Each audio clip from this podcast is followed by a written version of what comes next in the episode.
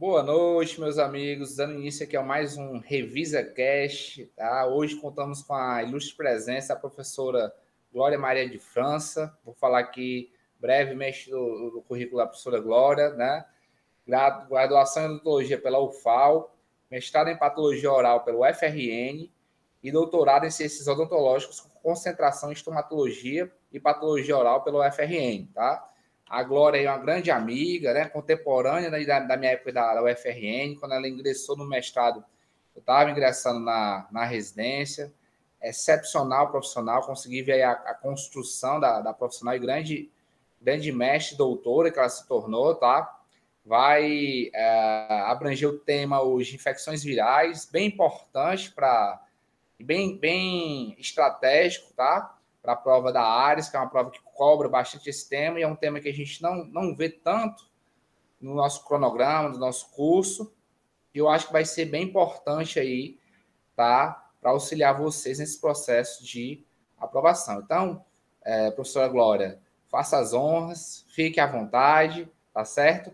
Que, só mais uma coisinha. Quem tiver algum questionamento da aula, pessoal, como a gente tem um pequeno delay para o YouTube, basta mandar ou no grupo nacional, ou no, no grupo da sua sede, ou no meu privado, que no decorrer da aula eu posso fazer interrupções é, pontuais na aula da Glorinha para a gente fazer algum questionamento. Tá bom? Então, professora, fique à vontade, tá? E dê seu show. É, obrigada, eu gostaria de agradecer pelo convite, a Moreira, pela oportunidade. E vamos então à nossa aula, aula sobre infecções virais, né? Por definição, infecção é todo o ato de corromper, estragar aquele tecido, ou seja, é um estado mórbido, ou seja, uma morbidade causada pela instalação e reprodução no organismo de microorganismos patogênicos. E essas infecções, elas podem ser virais, fúngicas, bacterianas e protozoárias. Então, nosso tema da aula de hoje vai ser só as virais. É, a gente tem, primeiramente, a grande família do herpes, né? E essa família do herpes, ela tem é subdividida em oito grupos, né? Oito grandes grupos. E recebe, recebe a sigla de HSV. Temos o HSV 1 e 2, que ele é denominado de herpes simples, sendo que o 1 é o mais frequente na cavidade oral e o 2 nas regiões vaginais, né, na genitália feminina e masculina. É, o HHV3 ou VZV, que é o vírus da varicela, né, na infecção primária, e quando reativada, o zoster. O HHV4, também chamado de EBV, ou vírus Epstein-Barr, que é responsável por algumas condições clínicas como leucoplasia pilosa, a mononucleose, algumas formas malignas né, de linfoma de Burkitt e o carcinoma nasofaríngeo.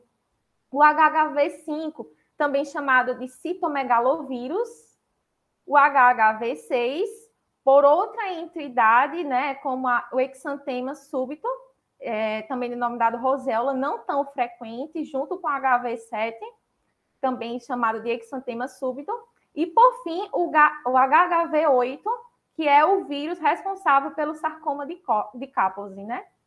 Então, minha gente, é importante vocês terem em mente os subtipos da família herpes, né? Porque podem vir na prova de vocês HHV3 e vocês já é, direcionar, ah, tá falando de varicela, ou então do zoster. HHV5, ah, citomegalovirose. Então, vamos nos deter a cada subtipo desse. Primeiramente, o vírus do herpes simples, né? É o mais frequente na população, cerca de 90% ela é contaminada em algum momento da vida. É caracterizada por erupções vesiculares na pele e mucosa. O tipo 1, ele é mais frequente na região facial, oral e também ocular. E o HHV2 na região genital. Essa transmissão desse vírus ocorre através de lesões ativas durante os períodos de liberação e ela é assintomática, né? Importante frisar. Então, o vírus do herpes simples é inicialmente, quando há o primeiro contato com o vírus, ele vai desenvolver uma infecção sintomática, em 20% dos casos. Essa infecção geralmente se dá na infância, né? Eu não sei se vocês já ouviram falar da gengiva estomatite herpética primária, que é o primeiro contato com o herpes, sim. E posteriormente, as pessoas desenvolvem uma infecção assintomática, porque o vírus do herpes ele vai estar armazenado em um gânglio nervoso, que é chamado de gânglio de Gasser, né? E esse, ele fica latente por vários períodos e esse vírus ele é reativado devido às condições imunológicas do indivíduo. Então é importante vocês é, memorizarem, né? Ah, se cair na prova de vocês gânglio de Gasser, é o gânglio que o vírus do herpes simples fica armazenado. E quando ele é reativado, surge então o herpes recorrente, que pode ocorrer tanto intraoralmente, que é o nosso interesse, e também labial. É, como eu tinha falado, né, na infecção primária, né, é, pode ser sintomática em 20% dos casos, por isso que ele considera como infecção rara. E a maioria, né, como eu tinha falado, cerca de 80%, essa doença ela é subclínica. O período de incubação, a partir do primeiro contato com herpes, dura de alguns dias a duas semanas. E depois desse período, né, que é chamado de fase prodrômica do vírus, como a gente vai ver, fase prodrômica, assim que há a reativação desse vírus, o paciente vai ter um prurido, que é uma sensação de coceira, né? Vai aparecer algumas vesículas. Tudo isso são a fase prodrômica inicial da doença. E após o término dessa infecção, esse vírus vai entrar em latência de, novamente naquele gânglio nervoso, no gânglio de Gasser. E o que é uma latência? A latência é algo inobservável, né? É o estado inaparente ou inativo do vírus. Então, quais são os fatores de reativação do vírus herpes simples, né? Luz ultravioleta, pessoas é, que se expõem bastante ao sol, estresse físico, emocional, fadiga, calor, frio, gestação, alergia, tratamento odontológico, algumas doenças respiratórias que debilitam né, imunologicamente o paciente, febre, menstruação, doenças sistêmicas, também algumas neoplasias malignas. Então, o primeiro contato com o vírus herpes simples ocasiona a forma primária, né, que é também chamado de gengiva estomatite herpética primária. E por que ele recebe essa denominação, gengiva estomatite? Porque o local de predileção se dá na gengiva. Ele também recebe algumas outras denominações, né? Gengiva estomatite herpética aguda, estomatite herpética primária ou herpes primário. Todas essas se, se referem à gengiva estomatite herpética primária. Bastante frequente em crianças, né? Em crianças de seis meses a cinco anos, e o pico de prevalência se dá dos 2 aos 3 anos de idade. É, as lesões em boca são precedidas dessa fase prodrômica que eu tinha falado, que é uma febre alta. Febre alta é aquela que está compreendida entre 39,4 a 40,5 graus. Linfadenopatia cervical, náusea, anorexia, irritabilidade, calafrios, mal-estar e artralgia. É, algumas dores nas articulações, principalmente aqui é, na TM. E essa fase, que é a fase prodrômica, ela dura de 24 a 48 horas, ou seja, dois dias, como eu tinha falado. Casos brandos desaparecem em uma semana, né? De 5 a 7 dias. E os casos mais graves de 14 dias. E geralmente não deixa cicatriz. Essa aula vai ser disponibilizada para vocês até para vocês estudarem depois e tem muita coisa e vocês já vão memorizando. É, quanto à característica clínica, né? A gente tem vesículas pontiformes, essas vesículas são cheias de líquidos no seu interior. Depois, essas vesículas se rompem, formando úlceras, que é recoberta por uma pseudomembrana. A gengiva ela fica edemaciada, eritematosa, dolorosa, com sangramento, em 100% dos casos, ou seja, é uma característica, bem dizer, patognomônica do herpes, que é uma fase de vesícula, e a úlcera. Essas são lesões dispersas pela boca, você encontra em gengiva, pode encontrar em mucosa bucal, mucosa jugal. As vesículas periorais são bastante comuns e a língua é classicamente saborrosa. A gente vê aqui um exemplo né, da criança, a gente observa que o eritema na gengiva, a gente observa. A gente observa também algumas vesículas ó, na, no dorso lingual, aqui em lateral de língua também. Essas vesículas, elas estouram e provocam essa úlcera. E você vê que é um quadro bastante extenso, né? Um eritema bastante extenso. Aqui, mais uma vez, né? O eritema. Aqui a gente já vê, ó, no lábio superior, áreas de úlcera intermeadas com áreas de vesículas. Aqui no lábio, ó, já áreas de úlceras. E à medida que vai cicatrizando, essas úlceras, né, que elas são recobertas por uma pseudomembrana, elas vão formando crostas. Então, no momento inicial, a gente tem vesícula, eritema, né? Essas vesículas se rompem formando a úlcera, e na fase final do herpes, a gente tem a formação das crostas. Tanto que no tratamento é, que a gente usa geralmente antivirais, né, a ciclovir, vanciclovir, é mais eficiente na fase inicial, na fase que a gente tem o prurido, para aliviar o prurido, na fase de úlcera, de bolha. Na fase de crosta, já a fase inicial, esses antivirais não têm tanta eficácia.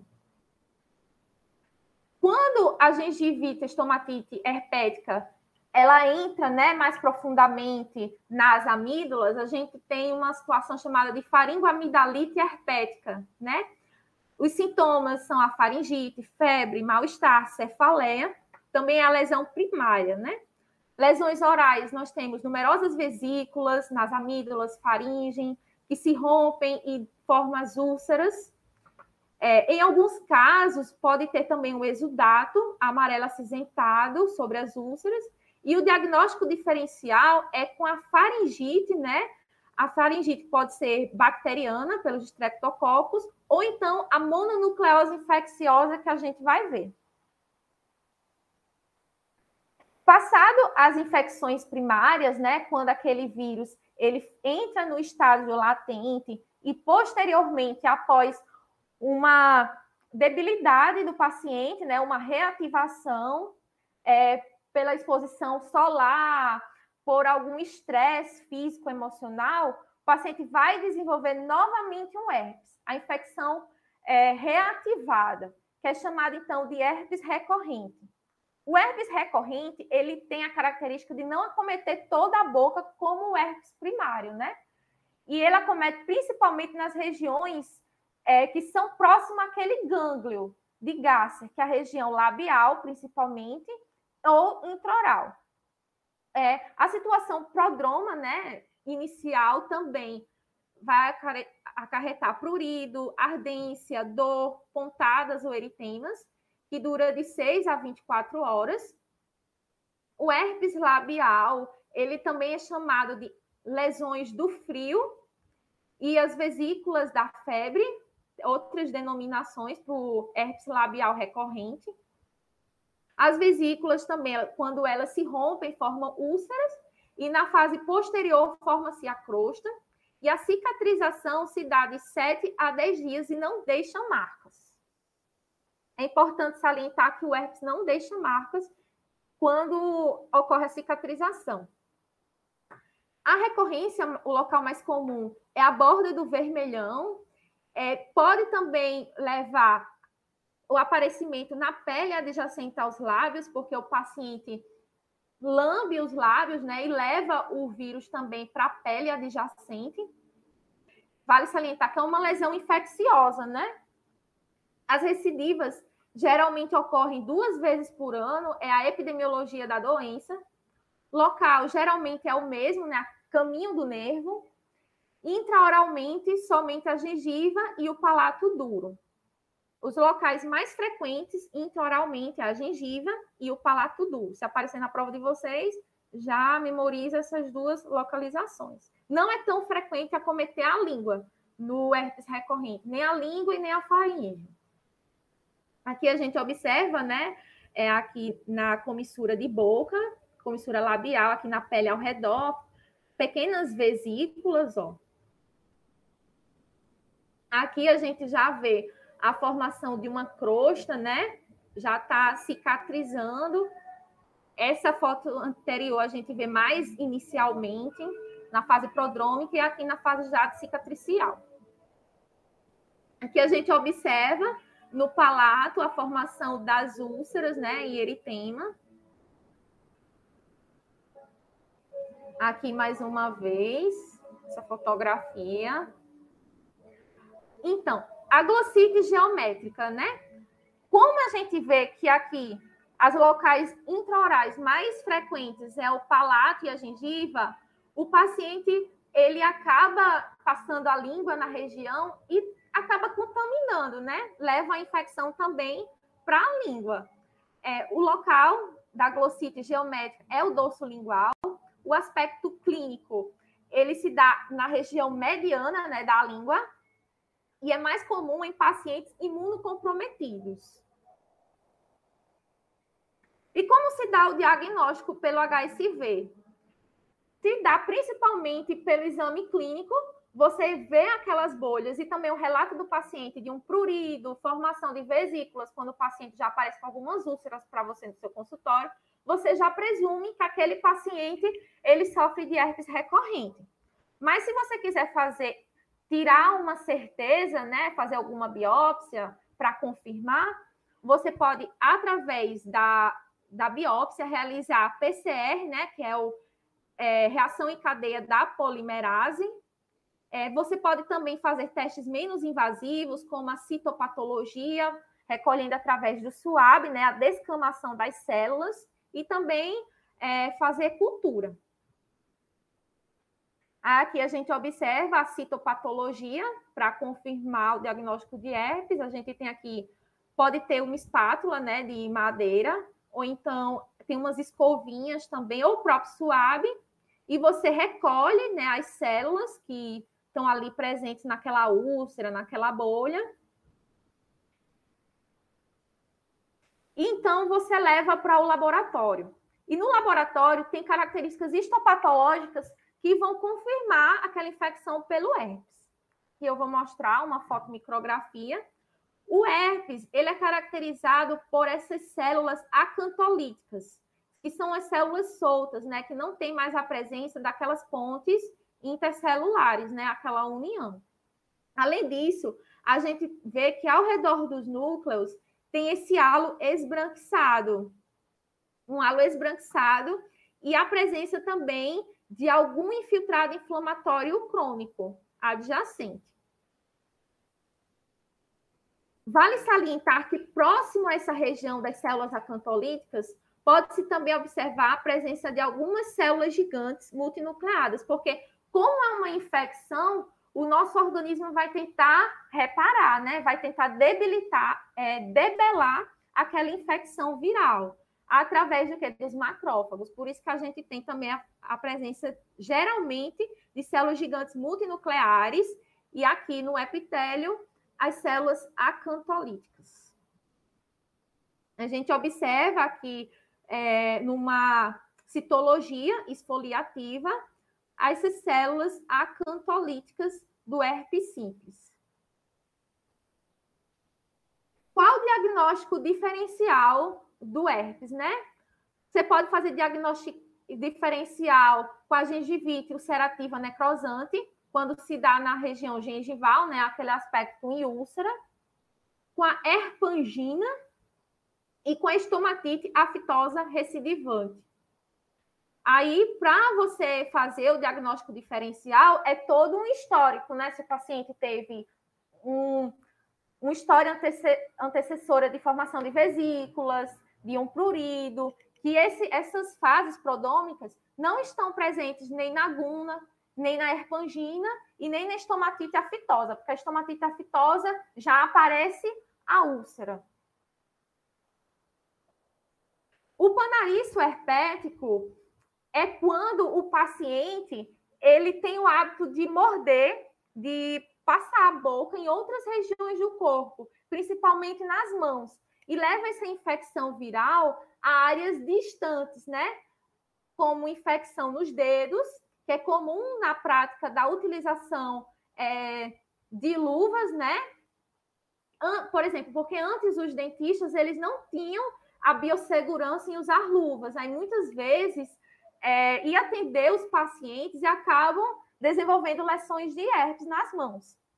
E as recorrências podem resultar em parestesia, e quando se dá na pele, aí sim leva uma cicatriz permanente. Pode ocorrer também com a autoinoculação em crianças com herpes orofacial. Aqui a gente observa né, essa lesão aqui no dedo, essa úlcera, panarício herpético. Outra situação também é o herpes gladiatorum, que é a lesão por tatame, que são infecções herpéticas primárias em áreas de dano epitelial prévio. É quando um paciente tem herpes e acaba levando essa infecção a uma outra pessoa. Era muito comum é, os filhos deixar né, a infecção de herpes as mães, no caso, deixarem infecções de herpes nos filhos, né? Que são pais beijando áreas com lesões dermatológicas em crianças, né? E também em lutas. O paciente tem herpes e no momento da luta acaba contaminando o, o outro adversário, entende? É a passagem de herpes de uma pessoa para outra. Tem também o herpes barbai, quando as lesões herpéticas se disseminam sobre uma região barbada da face, em um pequeno ferimento causado pelo ato de se barbear, geralmente nos homens, né? O, o homem tem herpes labial e se barbeando acaba levando para a bochecha, né? Para a pele aqui ao redor, também aqui para a região de pescoço. O eczema herpético também chamado de erupção variceliforme de Kaposi, é uma infecção difusa que ameaça a vida em pacientes com eczema, doença de Darrie e pênfigo.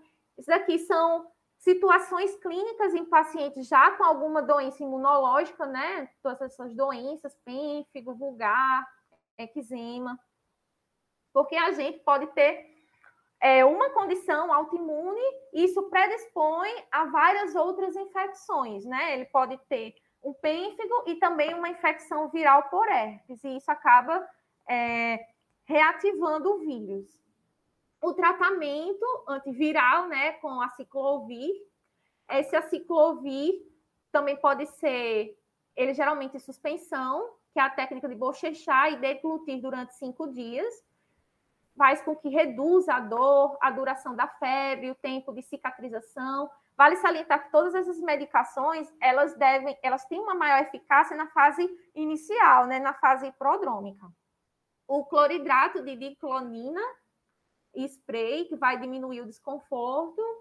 Aí falam-se também de pirulitos de tetracaína, né, que dá um efeito anestésico e profundo na mucosa. Mas o mais comum é o aciclovir.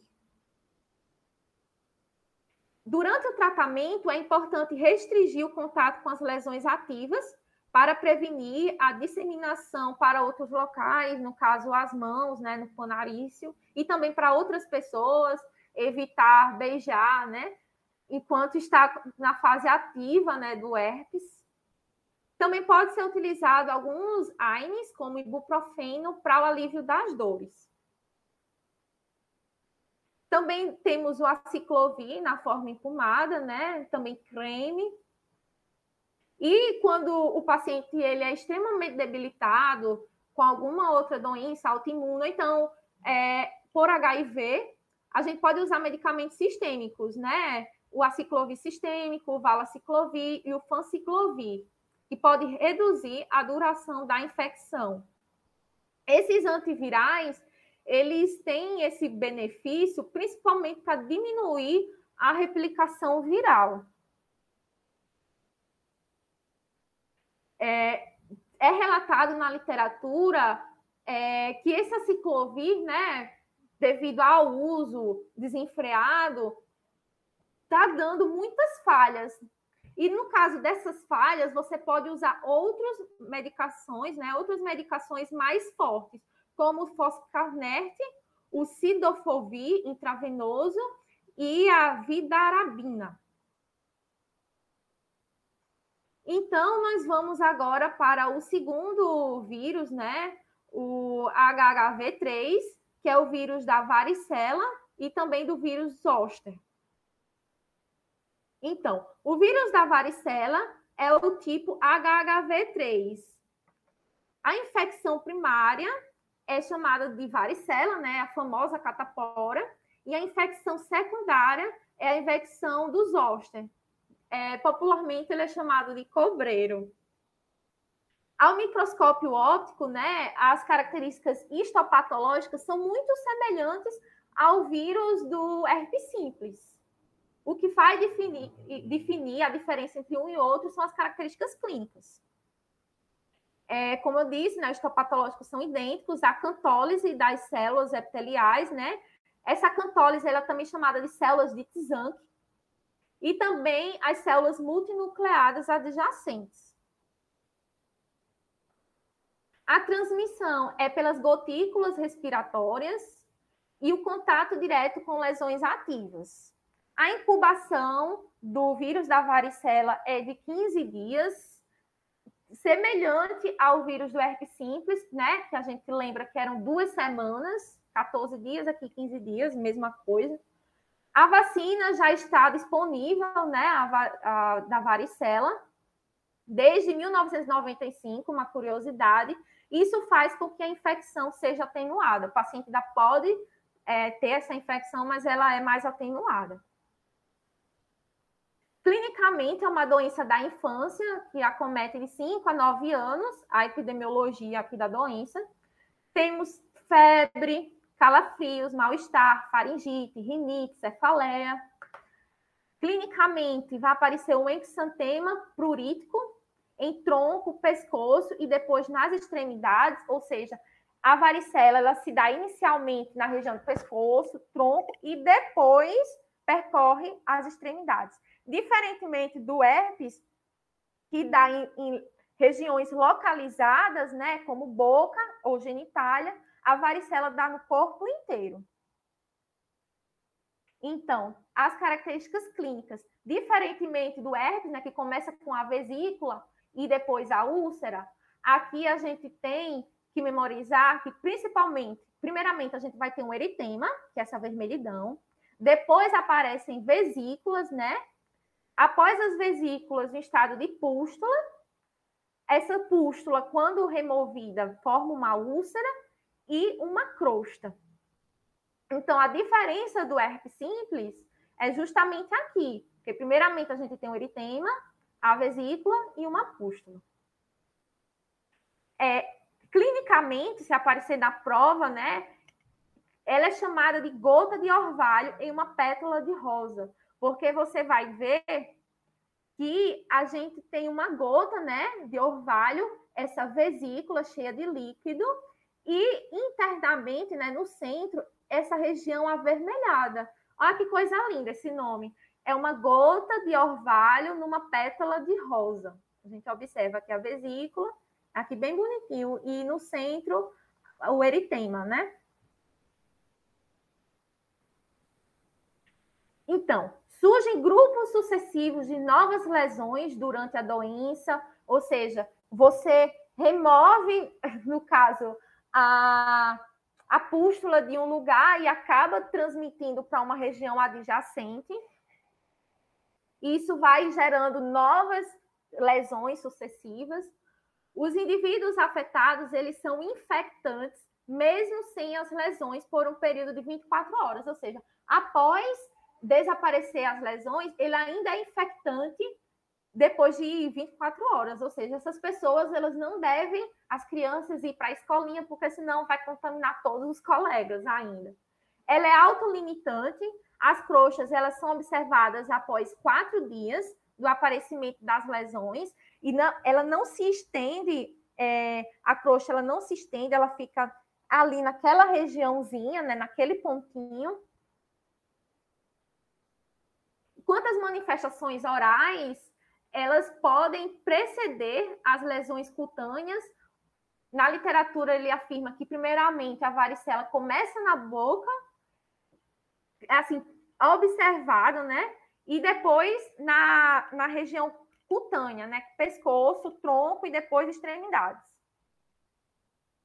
Os locais mais frequentes são o vermelhão do lábio, palato, mucosa jugal, mas raramente em gengiva, semelhantes à gengiva estomatite herpética, porém relativamente indolores, ou seja, intraoralmente ela não provoca dor, porque ela não está naquele trajetório do nervo, né?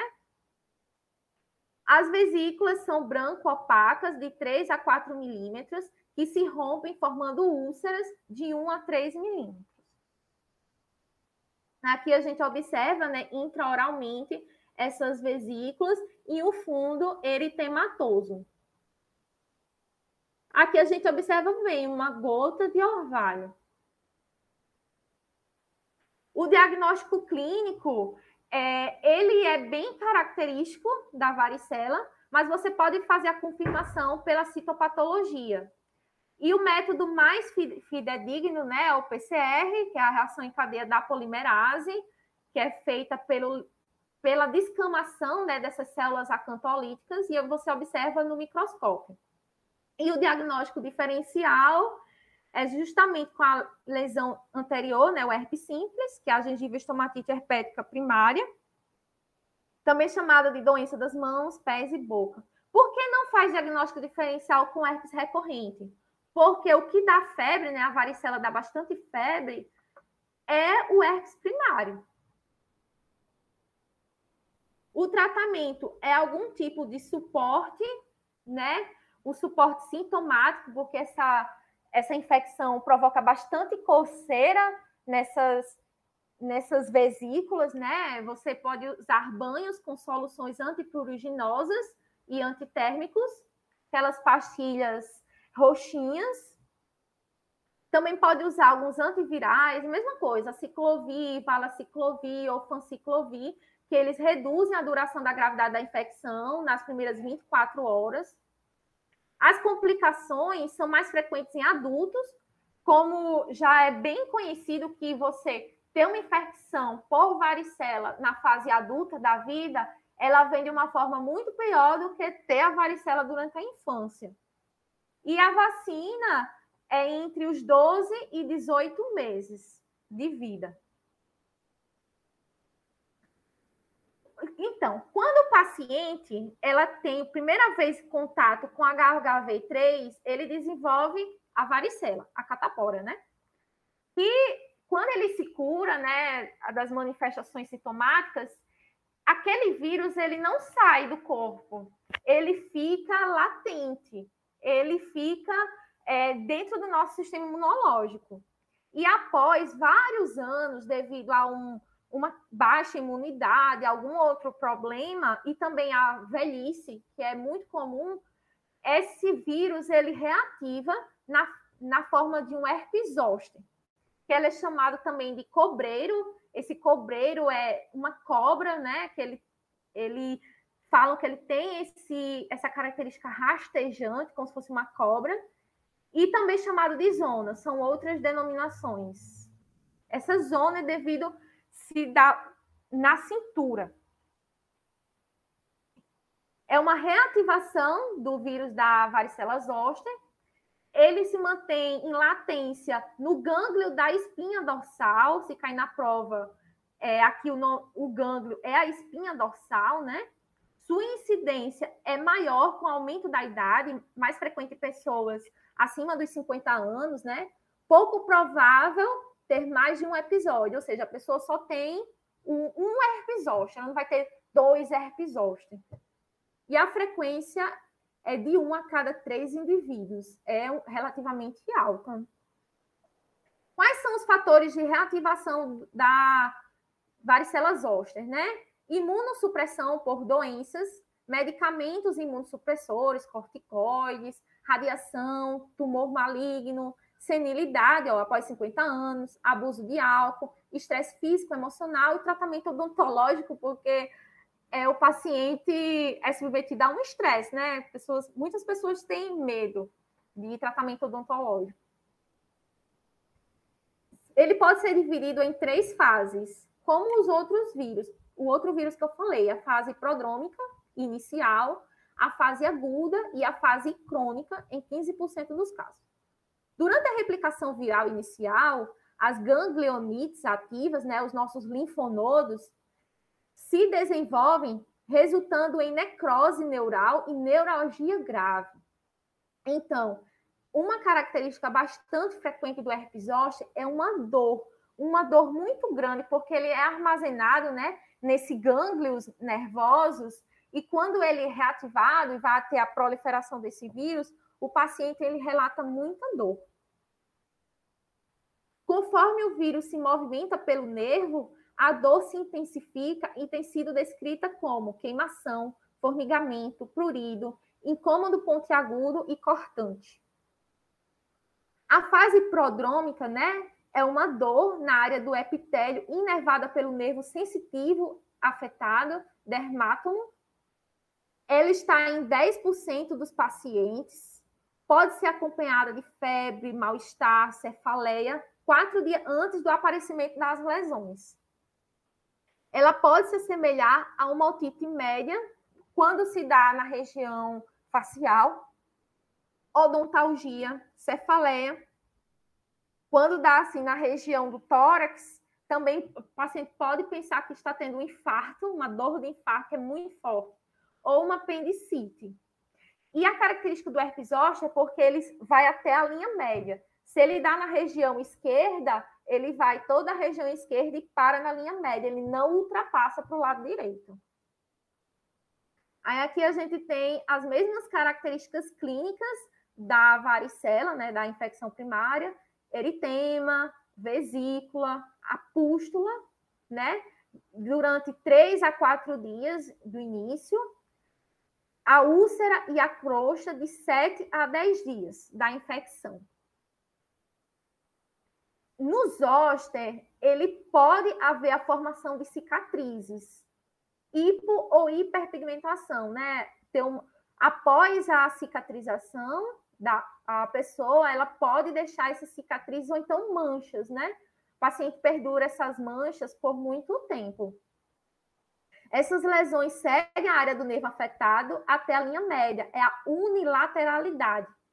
Se aparecer na prova de vocês, um diferencial essa unilateralidade. Uma vizinha minha, ela teve herpes zoster e ela ficou bastante tempo com as manchas. Ela tinha uma mancha é, na testa, né, em linha média, e ficou bastante escura, roxeada por bastante tempo.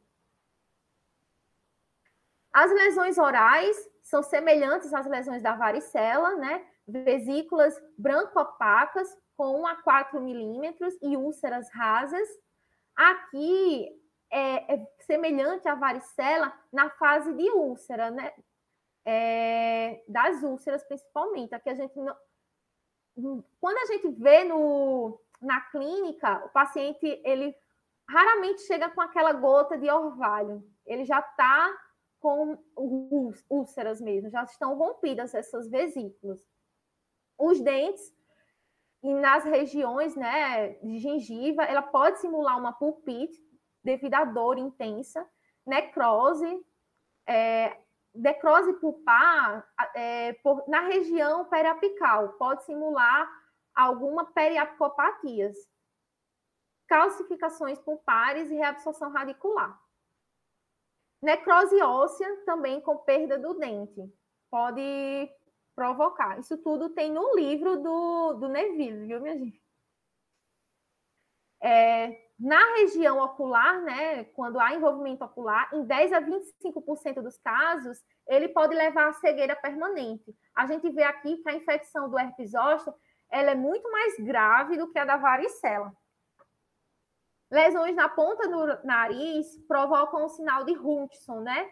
Que indica o envolvimento do ramo nasociliar do nervo trigêmeo.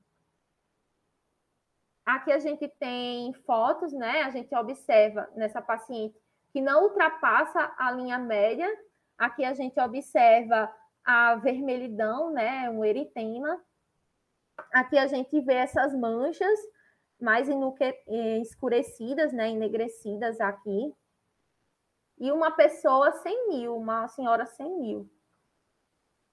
Aqui, como eu tinha falado, a gente não vê mais vesículas, a gente vê só úlceras já em fase de cicatrização, né? E o diagnóstico é baseado nas manifestações clínicas. Quando necessário, você pode realizar os mesmos exames de cultura, citopatologia, para ver aquelas células de tisante, né? Aquelas células acantolíticas do epitélio, e também a reação em cadeia da polimerase. Esse exame é o mais fidedigno, porque a gente consegue identificar o, o vírus, né? O DNA do vírus. O diagnóstico diferencial é com o herpes recorrente, só que as, o ZOSH ele tem uma duração mais prolongada, ele tem o pródromo mais intenso, a dor é mais intensa, essa distribuição unilateral com a interrupção na linha média e a nevralgia pós-herpética. Após a lesada, é, após o paciente ter curado das lesões, ele ainda pode ter uma dor neural, né, uma nevralgia ainda por muito tempo. O tratamento ele é sintomático, analgésico, antitérmico, antipuriginoso. Também a ciclovir, antivirais, valaciclovir, fanciclovir, esse antiviral ele diminui o curso da doença, porque diminui a replicação viral. Os corticoides, eles podem ser usados. Aí vocês perguntam: "Ah, mas o paciente ele já está com uma imunossuprimida, eu vou dar corticoide?" Sim, mas só que esses corticoides eles são mais potentes para reduzir essa inflamação neural, né? O paciente está com muita dor devido a essa inflamação. E a dor crônica. Pacientes com mais de 60 anos, recomenda-se a vacina. Hoje a gente tem a vacina, né? Preconizada em indivíduos mais de 60 anos, que é a Zostavax. Então, o zoster Sinerpet é o zoster sem erupção cutânea. O paciente ele vai ter só a dor, né? Só as características de, de febre, prodrômicas, febre, cefaleia, mialgia, linfadenopatia e ou não acompanhar a recorrência. Ou seja, aqui esses Joshua Senior PET, ele não vai ter a presença das vesículas na pele ou mucosa, mas a dor acompanha. Aí o o dentista ou o médico, ele vai ter que, ah, eu tô com muita dor aqui, você, só que você não vê vesículas, mas pela dor e ele relatar que só dá em uma região, você já pode pensar, será que é zoster? A neuralgia pós-herpética é uma dor que persiste após a resolução das lesões cutâneas, dá em 15 ou 10% dos pacientes e leva de 1 a 3 meses. Aí, quais são os fatores de risco para os zoster? Mais frequente em mulheres de idade avançada, acima dos 50 anos, uma história de dor prodrômica, erupção cutânea, moderada, grave e envolvimento oftal. A maioria das neuralgias regride após um ano e a metade tem regressão após dois meses. Casos raros podem durar mais de 20 anos. É, quando dura mais de 20 anos, tem relatos na literatura até de pacientes que se suicidam de uma dor tão intensa que é, dos ossos. Aí, eu não sei se vocês já ouviram falar, mas tem pessoas que morrem do herpes zoster.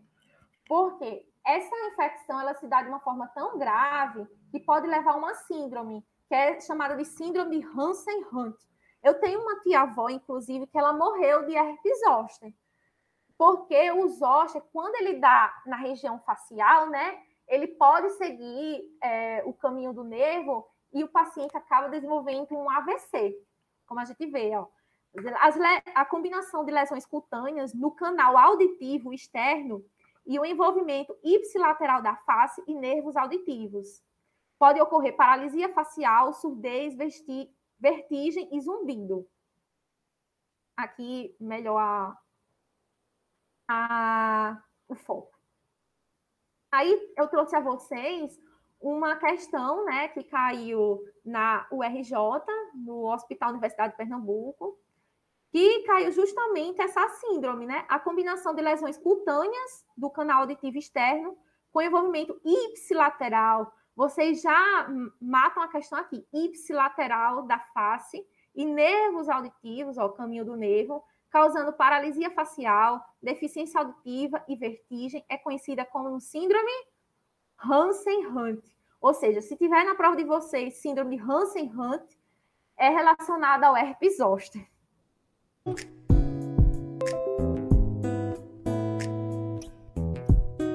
AVC, sim.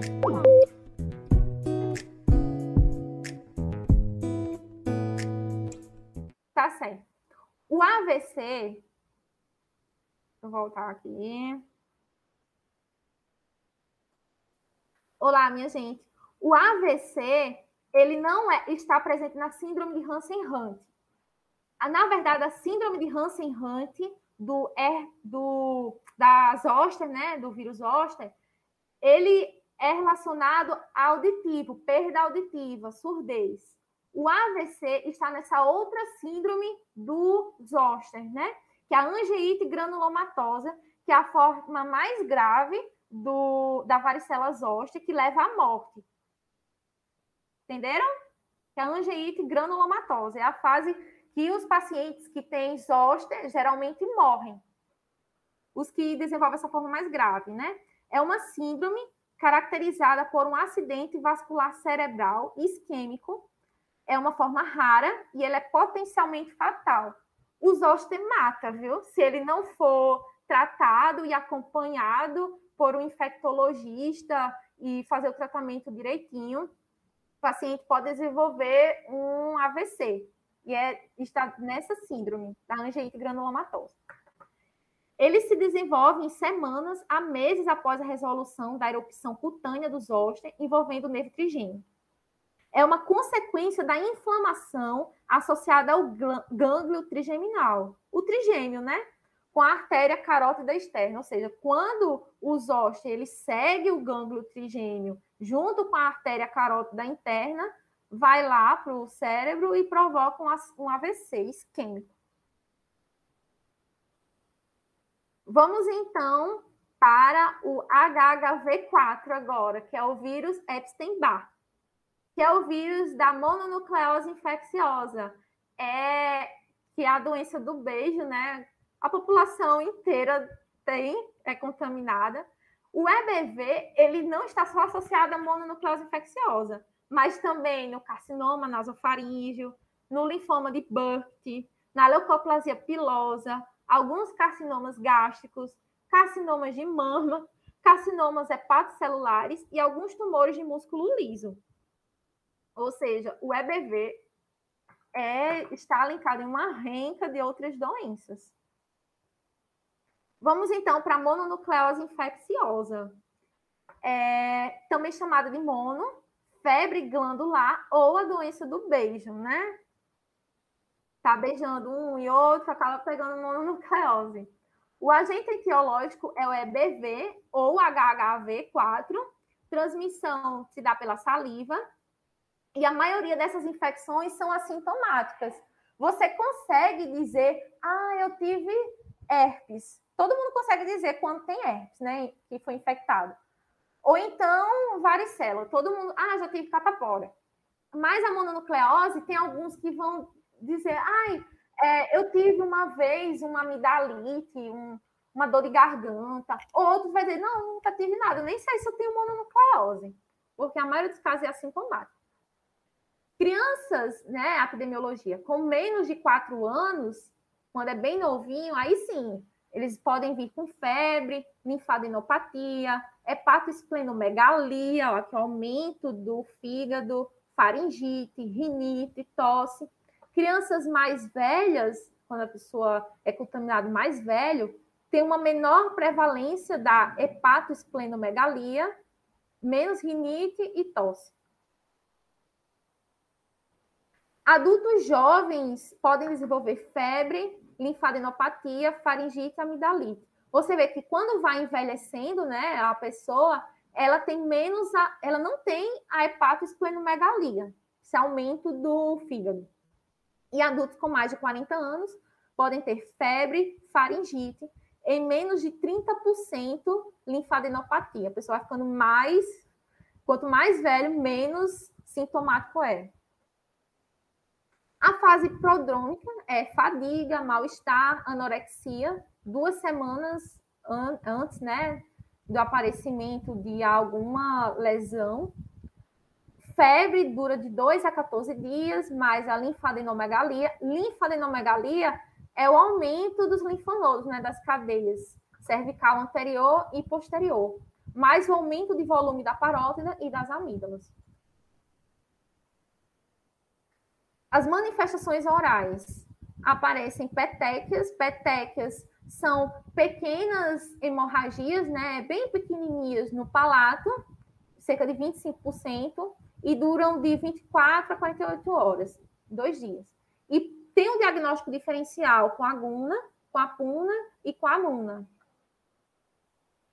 O diagnóstico são manifestações clínicas, é, você consegue diagnosticar né, pela clínica, e exames laboratoriais. Aí, quais são os exames laboratoriais que eu posso pedir?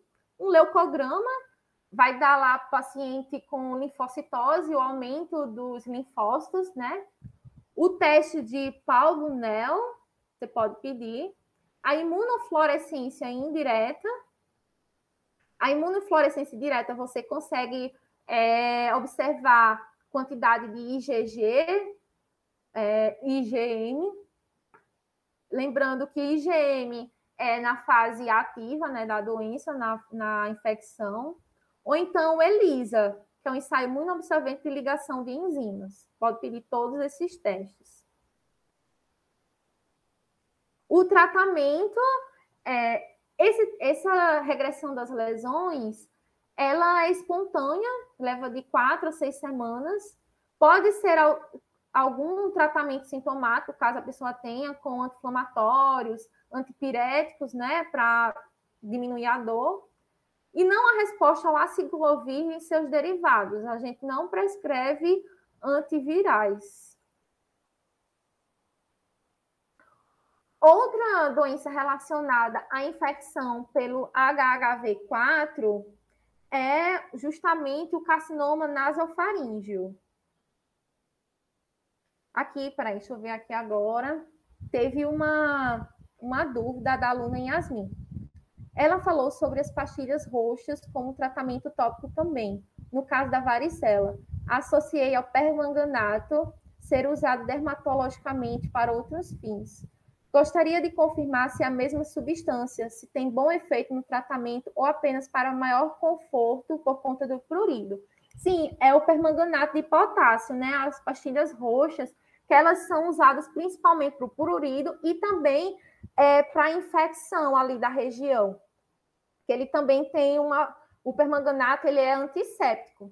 Aí, tanto para evitar alguma infecção bacteriana dentro daquelas áreas de úlceras, né? Porque ele é antisséptico e também ele alivia o prurido. Tem esses dois.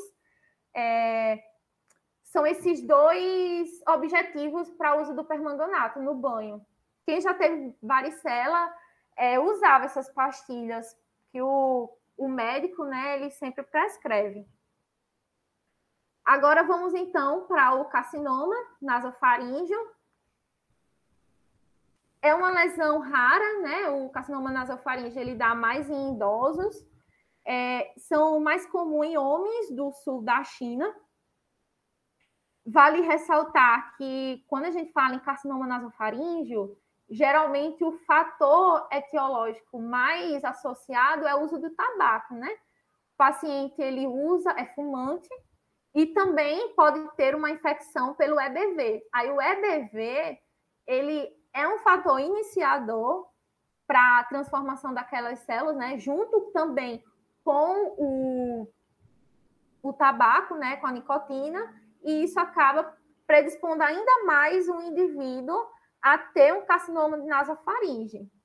Mas a gente aqui, como a gente está vendo o EBV, não é só o EBV que promove o carcinoma nasofaríngeo, né?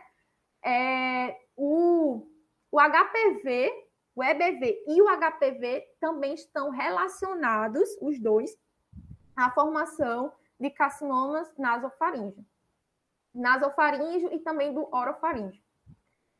Fatores associados é, eles falam na literatura deficiência de vitamina C, infecção pelo EBV e consumo de peixes salgados. Tem, tem assim no livro do Neve. A média de idade são pessoas mais idosas, de 50 a 55 anos. Quando em pacientes com menos de 40 anos, quase sempre são lesões, lesões mais indiferenciadas, né? As células, elas não mantêm características com o epitélio a que deu origem elas são mais indiferenciadas. O primeiro sinal é a linfadeno, linfadenomegalia cervical, né? a metástase nos linfonodos do pescoço. Outros achados é a presença de uma otite média unilateral, perda da audição, epistaxe, obstrução nasal, dor e acometimento do sistema nervoso central. Quanto aos aspectos histopatológicos, histologicamente, ele é um carcinoma de células escamosas, né? É, de células escamosas ceratinizantes, ou seja, a gente vai ter a formação de pérolas de ceratina, com aspecto histopatológico mesmo do carcinoma de células escamosas. Aí, como também essa forma, segundo a classificação do OMS, ela pode ser indiferenciada. Quando indiferenciada, ela vai perdendo a ceratinização, né? Não ceratinizante ou não ceratinizante indiferenciado. São os três aspectos histopatológicos. A sobrevida em cinco anos, ela é pior Quanto maior o estadiamento da doença, né? A gente sabe que estadiamento 3 e 4 são estadiamentos avançados do câncer, cerca de 44, 34% só de sobrevida em 5 anos. E o tratamento, radioterapia de cabeça e pescoço, quimioterapia. E também a cirurgia, né? Em estágios iniciais. Deixa eu ver se tem alguma pergunta mais.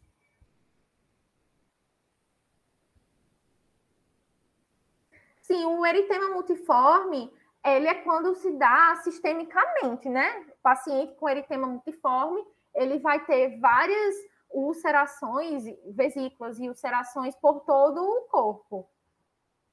O eritema multiforme não necessariamente está associado ao herpes simples, não, viu? O eritema multiforme, ele pode também, é, pessoas que estão infectadas pelo HIV, né? Eles podem desenvolver eritema multiforme. Pessoas também que têm alguma alergia, né? A um quadro de alergia muito severa a medicações, elas podem desenvolver é, eritema multiforme todo o corpo.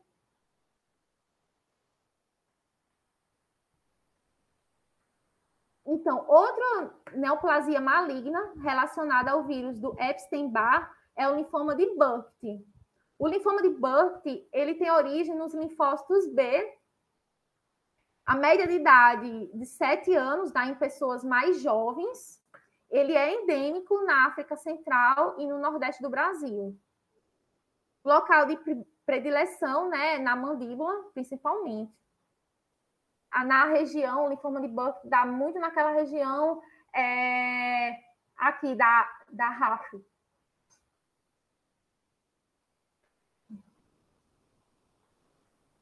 Quanto à sintomatologia, o paciente tem tumefação facial, proptose, dor, sensibilidade, parestesia, mobilidade dentária.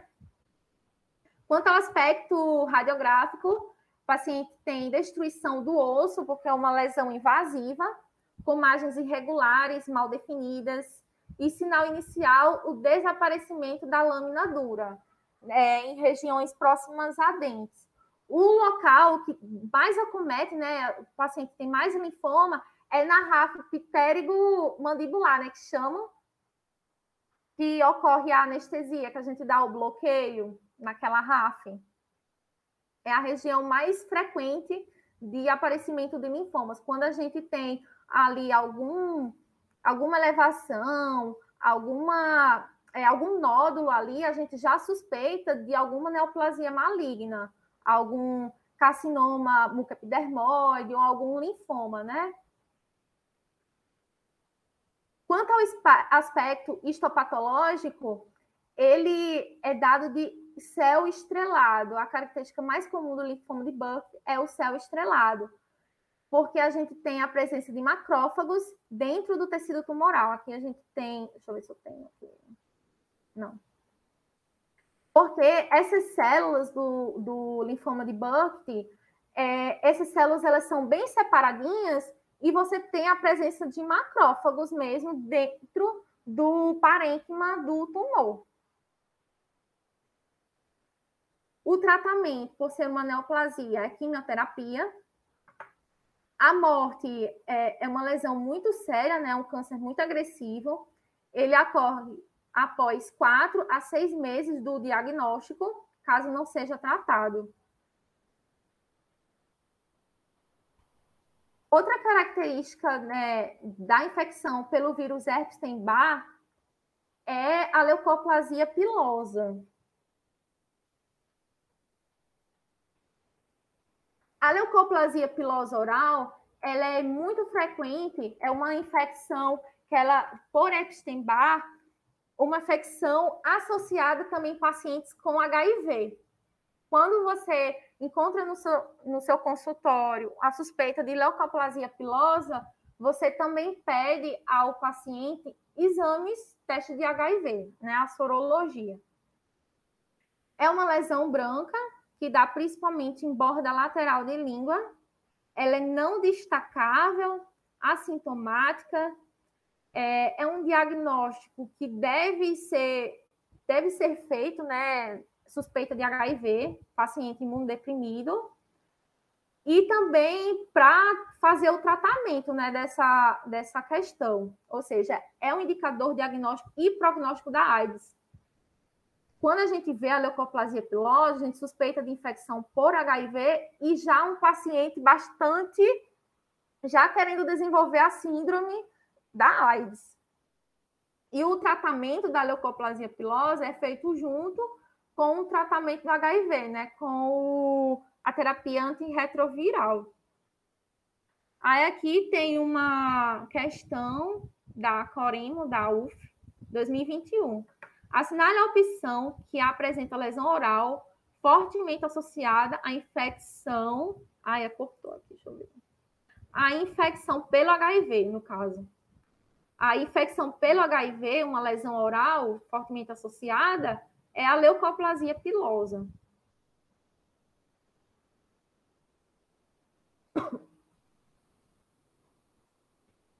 É, deixa eu ver se tem alguma dúvida.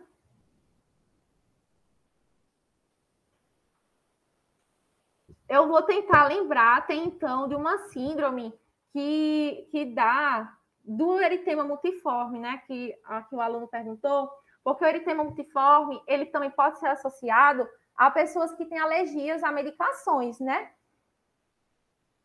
Pessoas que têm alergias a, a medicações, elas podem desenvolver um quadro cheio de, bolha, de vesículas, né, por todo o corpo, a forma mais branda dessas pessoas que, que tem é o eritema multiforme. Está em boca e também pode dar todo o corpo. E a forma mais grave dá uma síndrome. Já já eu, eu digo para vocês. Mas o eritema multiforme não necessariamente está associado ao herpes simples, não, mas também doenças autoimunes. Depois eu falo para vocês. Quanto agora ao citomegalovírus, o citomegalovírus é o HHV5, se eu não me engano, é. O HHV5, é, na latência, né, dá nas glândulas salivares, no endotélio, também nos vasos, nos macrófagos e nos linfócitos. A forma de transmissão é materno-fetal e é importante é, esse vírus ele é solicitado no pré-natal, né? Porque em crianças ele pode ocasionar cegueira, como a gente vai ver. Ele transmite, né, materno-fetal, placenta, durante o parto ou pela amamentação. Também de forma sexual e hematogênica. É um vírus também bastante frequente na população. A infecção primária, ela é assintomática em 90% dos casos. A doença é observada com maior frequência em recém-nascidos ou adultos imunocomprometidos, a, clinicamente. Sintomatologia em crianças, né? Pode dar hepatoesplenomegalia, o aumento do fígado, trombocitopenia, a diminuição das plaquetas, presença de petequias, né, pequenas hemorragias, encefalite, levando retardo mental e motor. Quanto à sintomatologia em adultos, ela é semelhante à mononucleose infecciosa. O paciente tem febre, mal-estar, mialgia e mais raramente faringite e linfadenopatia. É comum em pacientes com AIDS, né? pacientes com a, o HIV, ele acaba tendo infecções oportunistas, né? Acaba reativando esses vírus que até então estavam latentes no indivíduo. Fatores de risco, idade avançada, feminino, né? Devido aos hormônios, que a gente tem muita queda de hormônio também, essa oscilação baixa condição socioeconômica relacionada à desnutrição, aglomeração e ter nascido em país estrangeiro. Tem isso no livro. Quanto às manifestações orais da citomegalovirose, é, ulcerações mucosas crônicas, que é comum também uma co-infecção pelo HSV, o vírus do herpes simples. A infecção neonatal pode ocasionar no dente hipoplasia de esmalte. É, o esmalte ele pode estar tá menos desenvolvido, né? Aumento de volume das glândulas salivares, da parótida e da submandibular. Quanto aos aspectos histopatológicos do citomegalovírus, a gente tem o núcleo bastante aumentado, né? O núcleo bem grande é, as células ficam extremamente dilatadas devido às inclusões intranucleares e intracitoplasmáticas. São as células de olho de coruja. Deixa eu ver se eu tenho aqui. A gente tem um núcleo bem grande.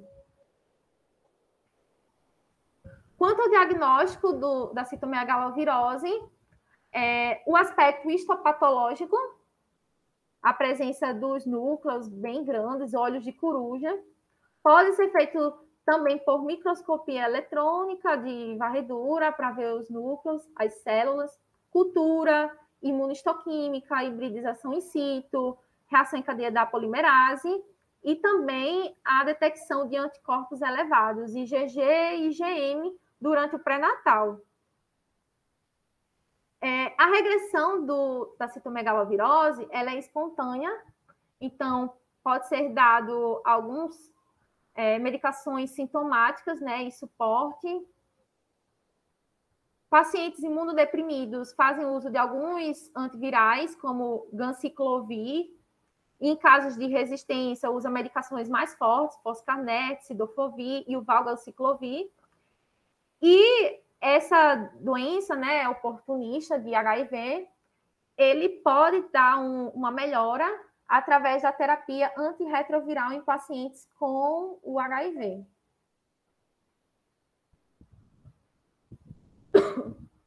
Eu pensava que eu tinha colocado as fotos do histopatológico, mas eu não coloquei. É... Vamos então para o sarampo.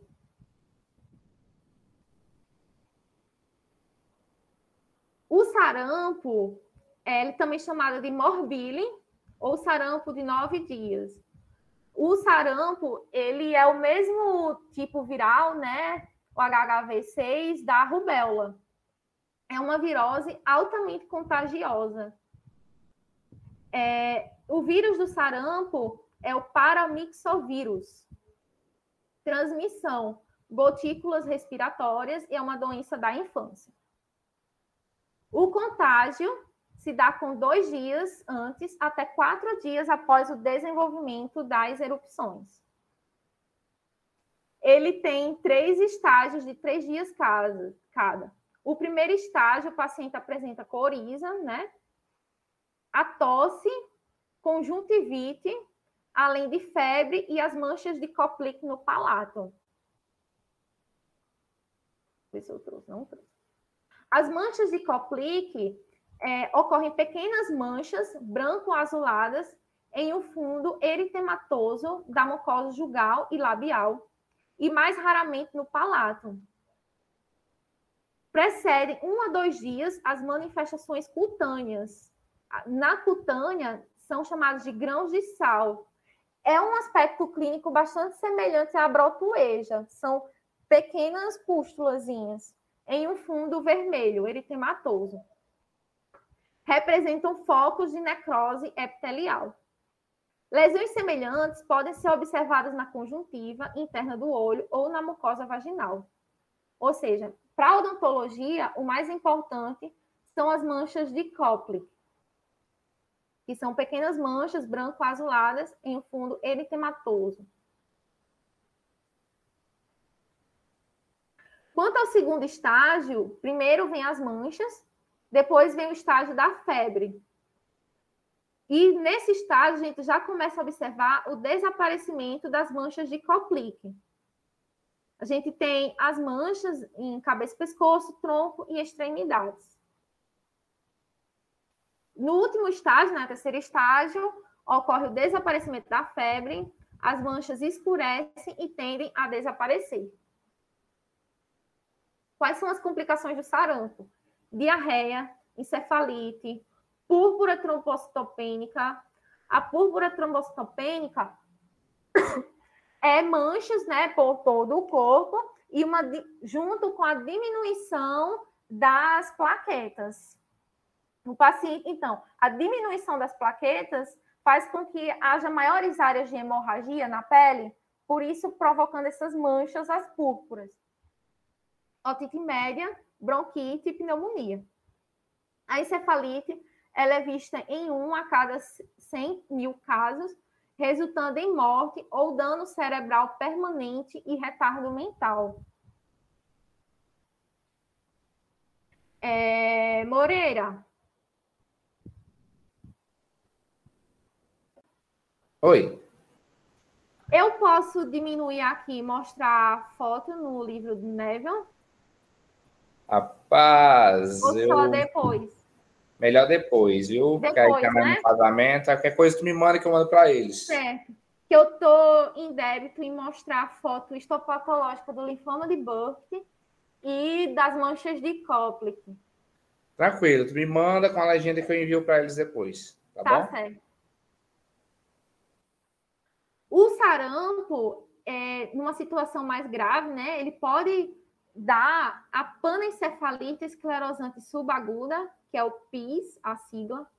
É uma complicação tardia, 11 anos depois da infecção primária do sarampo, né? Ele tem essa panencefalite. É muito rara que a gente observa de um a cada 100 mil casos. É uma desordem degenerativa do sistema nervoso central que pode levar a alterações da personalidade, convulsão, coma e morte. Então, se aparecer na prova do concurso de vocês panencefalite esclerosante subaguda, vocês sabem que é relacionada ao sarampo. Então, as manifestações orais, é, manchas de Koplik, né? É, o paciente pode ter juntamente, né? Quadros de candidíase, guna, estomatite necrosante, hipoplasia de esmalte dos dentes em desenvolvimento. Que a gente sabe que a cavidade oral é associada a várias outras coisas. Clinicamente, a gente tem a história, né? O paciente vai chegar lá e na anamnese a gente ele relata o aparecimento de manchas em pele ou então na boca o próprio dentista que ele observa essas manifestações da mancha de Kopke. A confirmação também é laboratorial, sorologia, se houver necessidade. Quanto à histopatologia, essas células epiteliais, a gente observa necrose do epitélio, vasos sanguíneos dilatados, uma resposta inflamatória focal ali perto, presença de linfócitos próximo aos vasos perivasculares. Nos tecidos linfóides, a gente pode observar células gigantes de Warten-Finkelday, que são linfócitos é, multinucleados e não são patognomônicas dos linfomas e no lúpus eritematoso. Então, se aparecer é, na prova células gigantes de Warten-Finkelday, vocês devem associar ao sarampo, a infecção pelo sarampo. Quanto ao tratamento, é um tratamento sintomático. É, pode prescrever tratamentos para febre, né? De pirona, paracetamol. E a gente tem a vacinação, que é a tríplice viral, né? Sarampo, cachumba, rubéola, em duas doses. A primeira dose entre 12 e 15 meses e a segunda dose entre 4 e 6 anos de idade, é a dose de reforço. A rubéola, que também é pelo HHV5, também chamada de sarampo alemão ou sarampo de três dias. O agente etiológico é o da família do togavírus, que é o agente, o gênero rubivírus. Então, o sarampo, a gente tem o para, paramoxovírus. Na rubéola é a família togavírus, mas ambos são HHV5.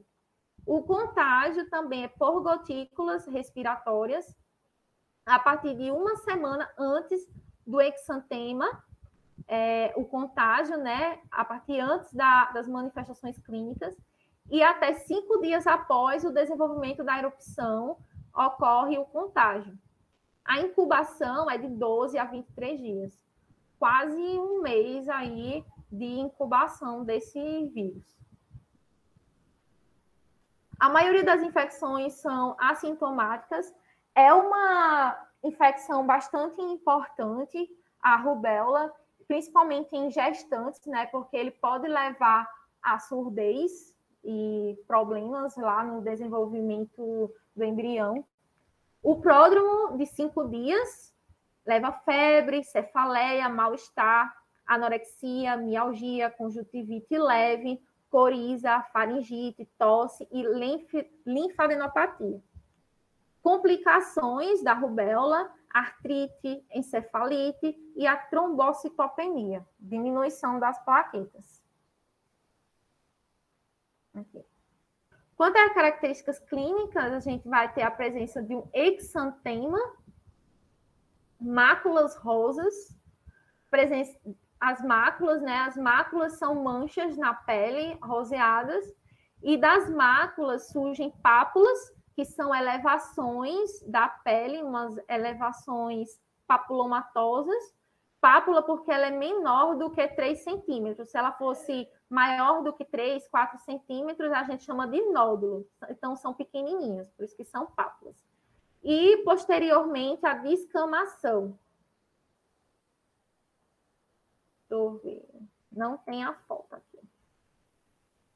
Quantas manifestações orais da rubéola a gente tem o sinal de Forsheimer, que acomete 20% dos pacientes, que são pequenas pápulas discretas, vermelho escuras, dá principalmente no palato mole, concomitantes às lesões cutâneas e duram no máximo de 12 a 14 horas.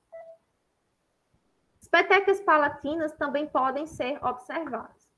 Aí, é, a rubéola, né, esse sinal de Forchheimer, cai em prova, viu? Aqui a, temos a prova do Exército de 2019, que perguntou justamente isso. As lesões orais, conhecidas como sinal de Forchheimer, de acordo com Neville, 2016, são encontradas em qual das doenças infecciosas abaixo? Varicela? Não. Rubéola, né? Sarampo? Não. Parotidite? Não. Letra B, rubéola. Quanto ao diagnóstico, pode ser feito por exames laboratoriais, PCR. Tratamento é sintomático, né? Para febre, para dor. Tem a vacina, que é a tríplice viral, a vacinação em 15 meses, com reforço durante 4 a 6 anos. É, as contraindicações, né? Você não pode dar a vacina tríplice viral em pacientes gestantes, pacientes, a, a paciente mulher, ela deve tomar a tríplice viral antes, né? Na época da vacinação habitual. Em gestante não é preferido, né? O, é, o, a aplicação da vacina. Aí as contraindicações são gestantes, pacientes imunodeprimidos, pacientes com febre, pacientes com alergia aos componentes da vacina. Pois é. A chance, é, a síndrome da rubéola congênita, que ocorre em recém-nascidos, chance de transmissão da gestante durante o primeiro trimestre de 80%. E a surdez é o achado mais comum. Também a paciente pode, a criança pode desenvolver uma doença cardíaca e catarata, levar a catarata. Os, a surdez é o achado mais comum em mais de 80%. Geralmente, essa surdez ela é bilateral e as complicações tardias, como encefalopatia, retardo mental, diabetes, desordens da tireoide. Aqui melhor. Desordens da tireoide. Vamos então ao vírus do HPV, o HPV está presente em várias lesões, né? Papiloma escamoso, o, a verruga vulgar, o condiloma combinado, e cada subtipo de HPV, são vários, até o 32, está relacionado com alguma característica clínica. E a hiperplasia epitelial multifocal. A primeira delas, o papiloma, é uma proliferação benigna do epitélio escamoso estratificado. É, o papiloma, existem mais de 130 subtipos do HPV. O subtipo de HPV mais comuns do papiloma é o 6 e o 11. E a forma que ela não é, é carcinogênica, né? O 6 e o 11. O modo de transmissão, ele é desconhecido, ocorre principalmente do contato com objetos contaminados, também o contato sexual, saliva, leite materno, algumas pessoas. É, alguma a literatura também pode afirmar que pode ser transmitida através do leite materno. Aqui está um pouco desfocado, mas a gente vê a, a, o crescimento epitelial né, de um papiloma aqui na sublingual. O período de latência é de 3 a 12 meses do HPV, até um ano. A prevalência é de 1 a cada 250 adultos que podem ter o papiloma. 3% de todas as lesões bucais, elas devem ser submetidas à biópsia. Você faz a biópsia, nesse caso, tanto para tirar é, aquela aparência que incomoda o paciente, aquele crescimento epitelial, como também por ser uma lesão infecciosa, né? Paciente que tem um papiloma, papiloma beija outra pessoa e a outra pessoa também acaba transmitindo. Pode pegar, desenvolver o papiloma também. A média de idade de 30 a 50 anos, e acredita-se que principalmente essa transmissão do papiloma se dá devido ao contato sexual, por isso que aqui colocou a idade de aparecimento de 30 a 50 anos sendo comum em crianças também, mesma frequência em homens e mulheres, e os locais mais frequentes são na língua, palato mole e lábio. Aqui a gente observa esse crescimento. E esse crescimento no histopatológico, ele é um crescimento digitiforme, em formas de dedos. Você tem aqui.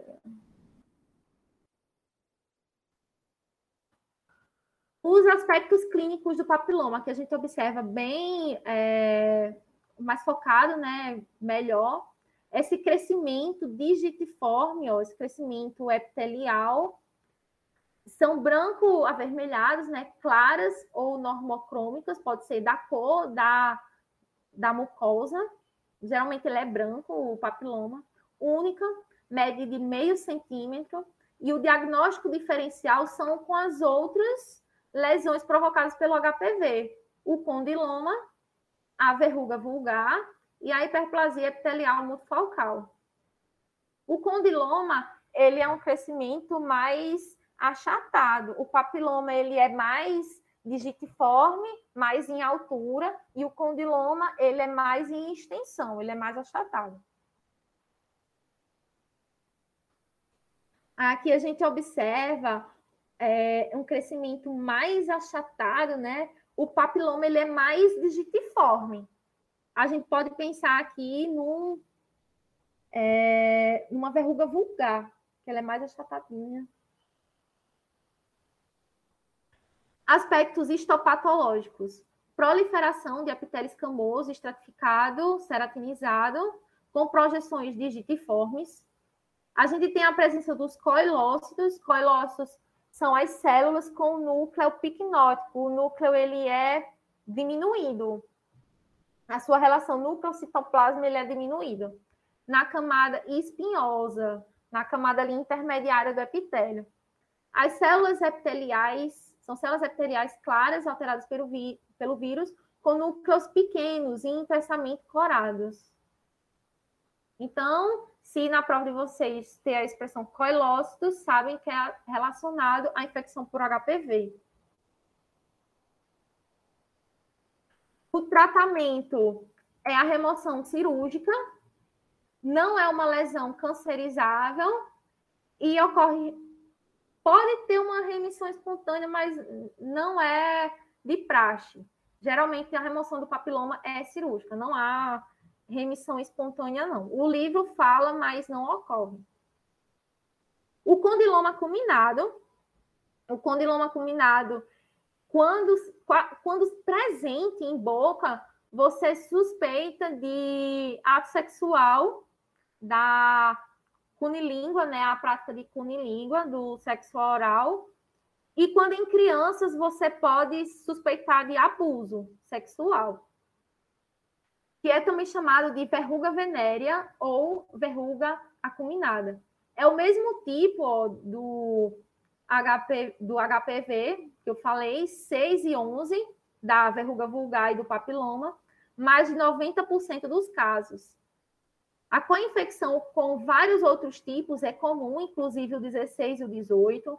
Lembrando que o HPV 16 e 18 é o HPV mais relacionado, são os HPVs mais relacionados com a cancerização, né?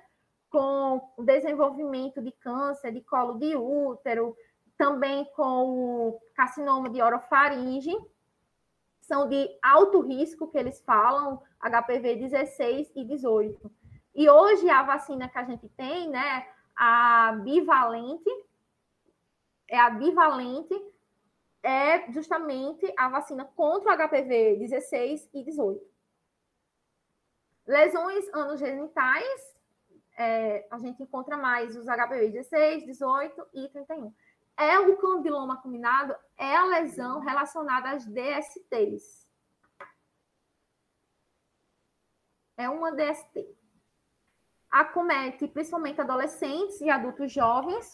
Os locais mais frequentes são a mucosa labial, freio de língua, palato mole. É uma lesão rósea, firme, exofítica, céssio, projeções superficiais curtas. Aqui a gente observa. Ele é mais achatado e ele é mais normocorado, ó, ele é mais semelhante à cor da mucosa, mais rosa. Ele é maior que o papiloma, média de 1 a 1,5 centímetro, são lesões múltiplas e aglutinadas. A gente não vê é, as projeções digitiformes como a gente via ali na quando eu mostrei o papiloma e a verruga vulgar.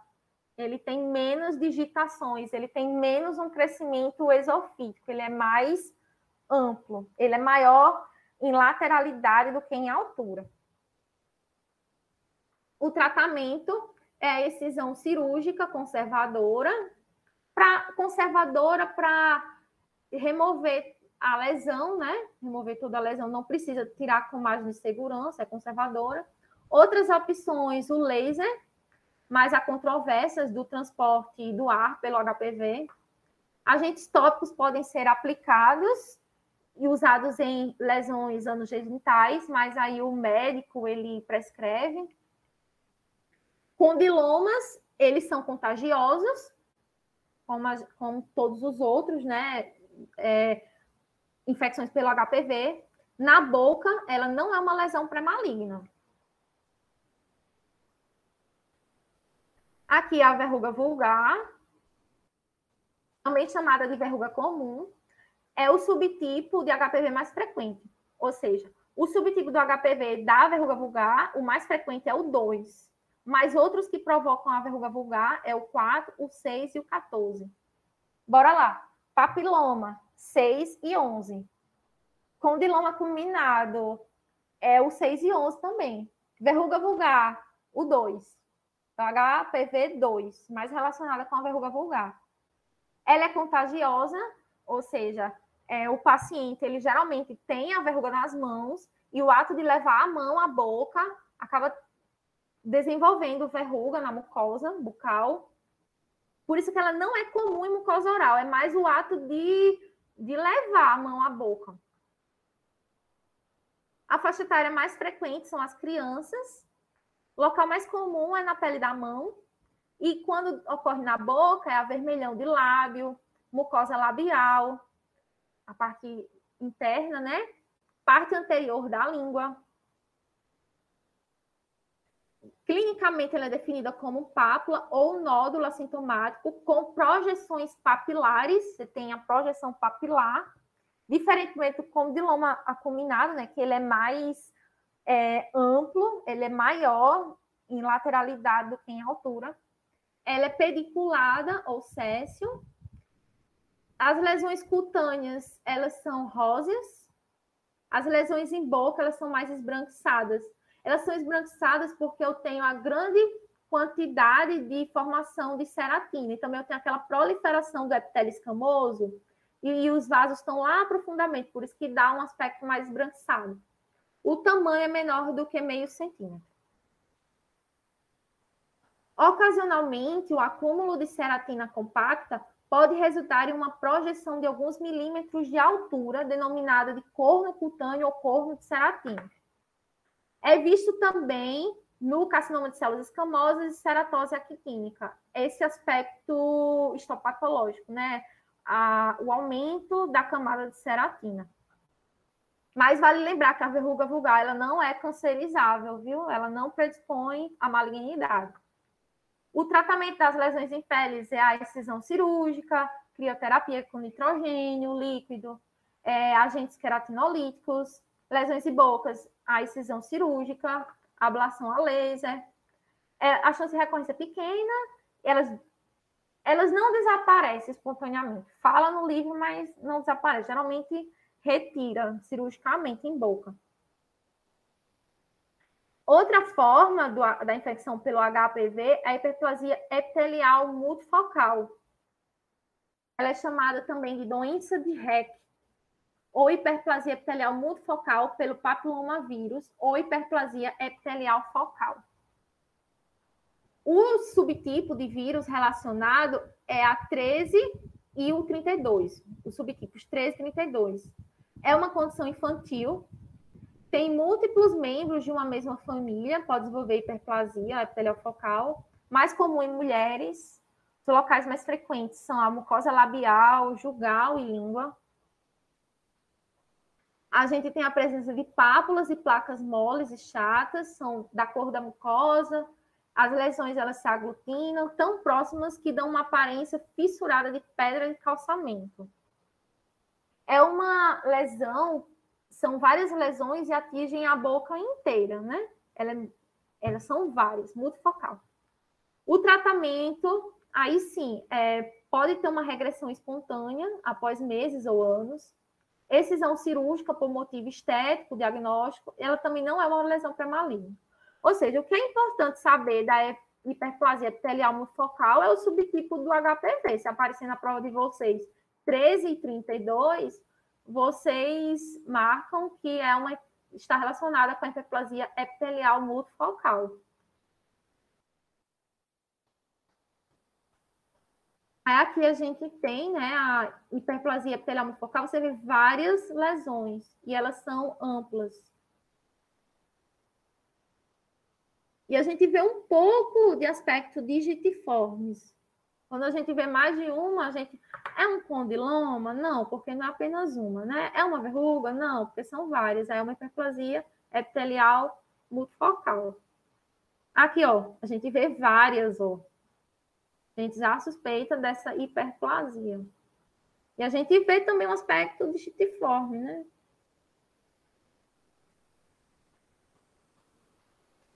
E acabou, foi, acabou. É, Moreira? Oi, Glória, tudo bem? Posso abrir aqui o Neville? Pode. Peraí. Ó, é uma lesão, uma condição mucocutânea, bolhosa e ulcerativa de etiopatogenia incerta. Está conseguindo projetar aí? É um processo mediado imunologicamente e a causa é um pouco compreendida. Em cerca de 50% dos casos, ele indica uma infecção precedente, como herpes simples e também o micoplasma pneumonia, ou exposição a várias drogas e medicamentos, particularmente antibióticos ou analgésicos. Eu tive uma amiga que ela teve, ela tomou o, aquele antibiótico para infecção urinária, acho que é a é, ciprofloxacino. E ela tinha alergia, ela desenvolveu um quadro muito grave de eritema multiforme. Deixa eu ver aqui se tem. É... Ela chegou a ser internada na UTI e tudo. Esses agentes desencadeiam a reação imunológica que produz a doença. As técnicas sofisticadas de biologia molecular têm demonstrado a presença do DNA do herpes simples nos pacientes com eritema multiforme recorrente, apoiando assim o conceito do evento imunológico precipitante. Aí aqui, um aspecto da gravidade dessa doença tem sido reconhecido como assim, o eritema multiforme maior ou síndrome de Stevens-Johnson. Pronto. Ah, quando o eritema multiforme ele se dá generalizado, né, por todo o corpo, ele dá essa síndrome de Stevens-Johnson. E Stevens-Johnson. E a presença de necrólise epidérmica tóxica, doença de Leo. Ou seja, ocorre a necrose, tem as, as vesículas, e posteriormente a necrose mesmo da pele. Ela perdeu a boa parte da pele dela, ela, ela retirava a pele da palma das mãos, ela retirava assim, necrose generalizada, ela quase morre. É... Então, no entanto, a síndrome de Stevens-Johnson, que é a, é o mais grave do eritema multiforme, né, eritema multiforme maior, é uma sobreposição das características clínicas do eritema multiforme maior e da síndrome de Stevens-Johnson, e observada, e o sistema de classificação continua controverso. Assim, é, é difícil dizer realmente o, o que provoca essa síndrome. É aqui o eritema multiforme, aqui nas mãos, ó, a gente observa crostas, né, já aqui no eritema. É um padrão eritematoso concêntrico das lesões cutâneas nos dedos, que se assemelha a um alvo ou um olho de boi. Aqui a boca, ó, no, no lábio, ulcerações da mucosa labial, com crostas hemorrágicas na região do vermelhão dos lábios, e ulcerações e erosões difusas envolvendo a superfície dorsal da língua desse paciente. Glória, Oi. Pessoal está pedindo para tu falar um pouco aqui sobre escarlatina e erpangina. Sim. A erpangina, que tem, teve lá no, no slide, né? Ó, dá especialmente em crianças, que são múltiplas úlceras pequenas no palato mole e também nas amígdalas. Isso aqui tem mais.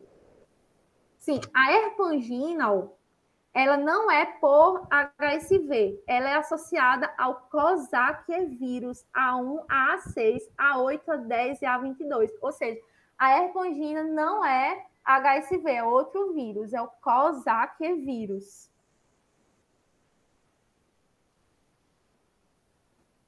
Aí qual foi a outra? Escarlatina. A escarlatina.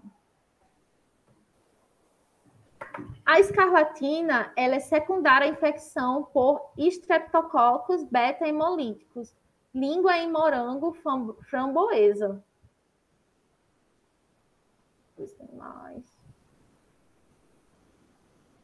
Então, é... deixa eu ver aqui não está dizendo. Sim, a escarlatina é uma infecção causada por estreptococcus, ou seja, a escarlatina ela é bacteriana.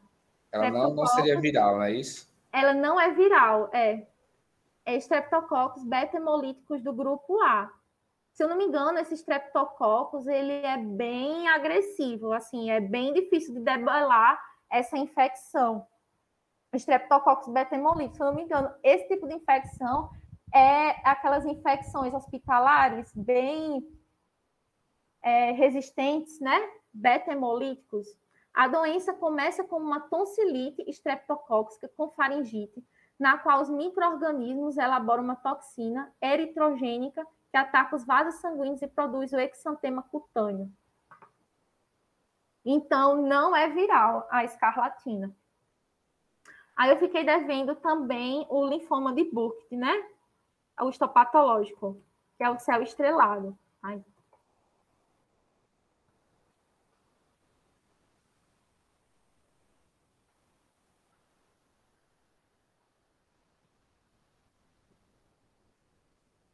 Meu Deus. Não, ainda terminei não. Peraí, deixa eu procurar.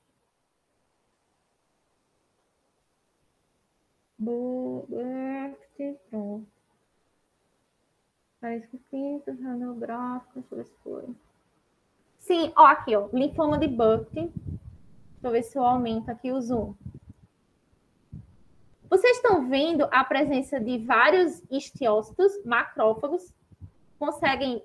Tá boa a imagem aí? Você vê realmente, parece um céu estrelado. As células todas essas células com citoplasma mais é, arroxeado são os linfócitos. E essas células com citoplasma claro são os macrófagos. Você vê uma, um padrão bem estrelado. Aqui, ó. É, o linfoma de Burkitt mostra a aparência do céu estrelado, um padrão característico por células histiócitos são esses macrófagos, quando fala histiócitos, são macrófagos espumosos, que é a outra denominação, que são células que têm o citoplasma, o citoplasma claro, entremeados com citoplasma abundante, né, estrelas, postas contra um fundo de células malignas, ó, essas células arroxeadas, elas são todas linfócitos, é, são células malignas, intensamente coradas, parece um céu à noite. Tem alguma dúvida aí do linfoma de Burkitt? E ele é provocado principalmente pelo EBV, né? Aqui em maior aumento, aqui os macrófagos bem clarinhos, ó. Que na prova de vocês, vocês têm que é, ter em mente se cair céu, céu estrelado, linfoma de Burkitt e EBV, infecção pelo EBV. E qual é o tipo do EBV? Que é o HHV4. Aí eu fiquei faltando também falar de que Caratinifogina, do das manchas de Koplik, né?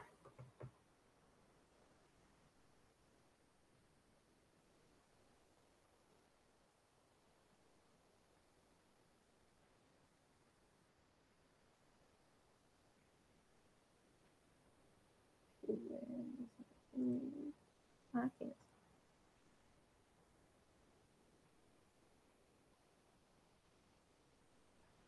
Aqui é um linfonodo, um corte de linfonodo, aqui no sarampo.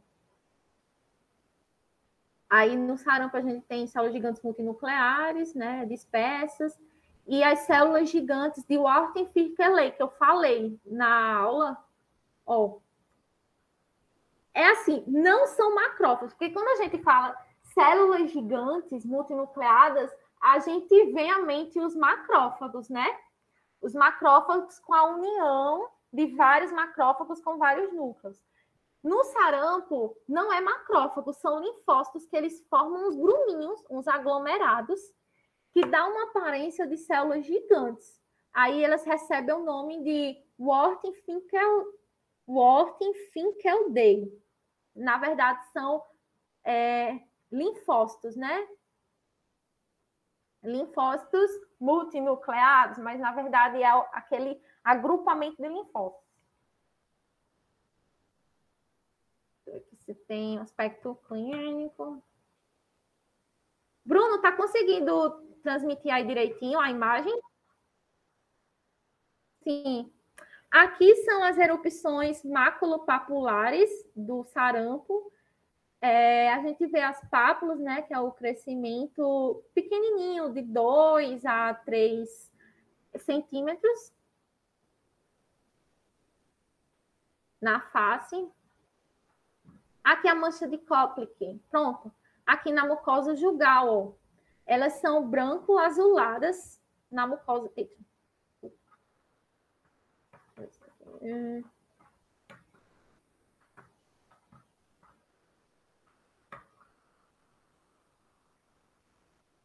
Elas são esbranquiçadas, ó, no fundo avermelhado. Assim, no livro ele fala branco azuladas, mas a gente enxerga mais branca, né? Mas a título de concurso, de, de questões, se tiver branco azuladas, vocês marcam como certo. Aqui na mucosa jugal. Dá em palato também. Eu já tive sarampo eu tive no palato. Mas no livro ele fala que é mais comum na mucosa jugal. Então vai pelo livro. Aí qual foi a outra? Sim, a do citomegalovírus, né? Do olho de coruja.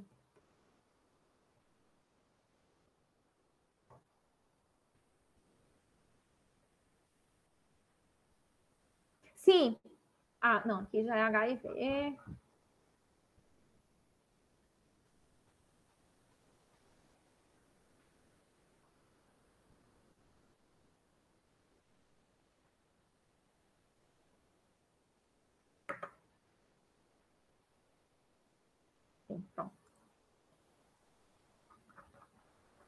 É bem lindo o histopatológico do citomegalovírus.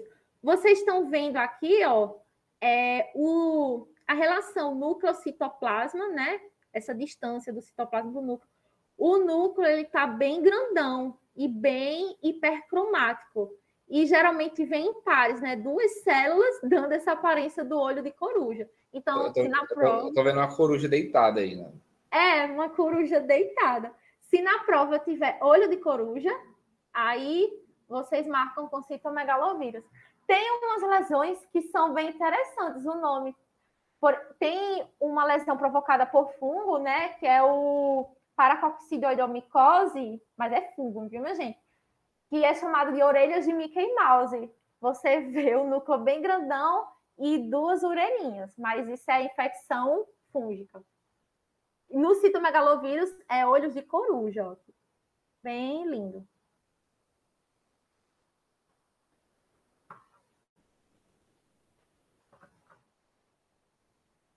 Acho que isso é o mais importante. A gente pode falar um pouquinho do HIV.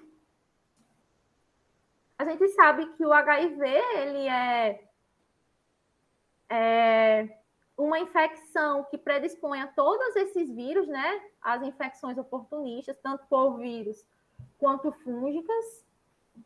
A gente tem dois tipos de HIV, tipo 1 e o tipo 2. Glória. Oi. Eles vão ter uma revisão, né? Ou boa Sim. parte deles, a partir de amanhã. Vão ser umas 16, 8 horas de, de, dos dois dias, né? E depois vão ter uma Sim. prova no domingo. Eu acho assim que o momento foi muito rico para eles. Uhum. É, bom, e bem estratégico mesmo, porque essa prova no domingo é uma das poucas provas que cobra realmente essa parte de, de doenças virais mesmo, tá? Então, assim, uhum. foi bem importante. A gente vê que uh, não, nem, assim, é interessante a questão do histopatológico para você entender e compreender. Eu acho que isso você aprende melhor, mas como você disse, é o céu estrelado, é o olho de coruja, né? Uhum. Uh, essas características chaves que você vai ligar aquela patologia que vou te fazer acertar a questão. Então foi Isso. muito rico o momento. Eu sei que você é mega empolgado, se eu deixar, você vai passar a noite aí. É. Você já quer entrar em patologia fúngica, né? Calma, calma. Naquela leucoplasia pilosa oral que a gente falou, né? Que é, é patognomônico. Você vê uma lesão dessa em borda lateral de língua, você já suspeita que o paciente pode estar com AIDS. Então, acho que seria bom assim, a gente encerrar por agora para eles descansarem Pronto. um pouco. Tá certo. Agradecer aí a sua disponibilidade, o material que você forneceu para eles vai ser muito rico. Eu tenho certeza que vão cair aí, como já falaram no grupo hoje mais cedo, umas duas questões, e essas duas questões foram abordadas hoje. Pronto. Tá Eu acho que para vocês é importante associar o tipo né, do vírus, HHV1, 2, com o tipo de lesão é, sempre cai nos concursos. E assim, e algumas é... características particulares de cada doença. Não, mas isso tu falou, é um decorebazinho que tipo, a gente não gosta, é, né? É um decorebazinho. cai, é, é, sabe ou não sabe, né? Se não sabe, bota a mão na cabeça e chora. Mas para é. aquela pessoa que se ligou, então, isso é uma dica bem importante, tá, gente? É, tá ligando o vírus aí à patologia, isso é bem interessante, é bem cobrado nos concursos. Normalmente, quando cai, né, a pessoa tende a acertar por sorte, porque é algo que a gente tende a não decorar. Então, um decorebazinho interessante vocês pegarem aí nos 48 do segundo tempo. Certo? Certo. Então, eu agradeço o convite e eu desejo boa sorte a todos e que vocês tenham calma na prova e consigam é, a vaga, né? Vai dar certo, vai dar certo. E vai dar certo. Muito obrigado, Glorinha. É, obrigado à presença de todos. Lembrando que essa aula vai ficar gravada no nosso Revisa Cast, tá? E aí, se vocês quiserem dar uma. Quem não pôde assistir, né? Ou quem uhum. pegou pela metade, dá uma olhadinha amanhã, antes da, depois da revisão, tá? Para já ir fresquinho para a prova. Tá bom, gente? Então, uma Isso. boa noite, Glorinha. Boa noite a todos. Boa noite a todos e, e pra, tchau. Para boa parte de vocês, até amanhã. Até amanhã.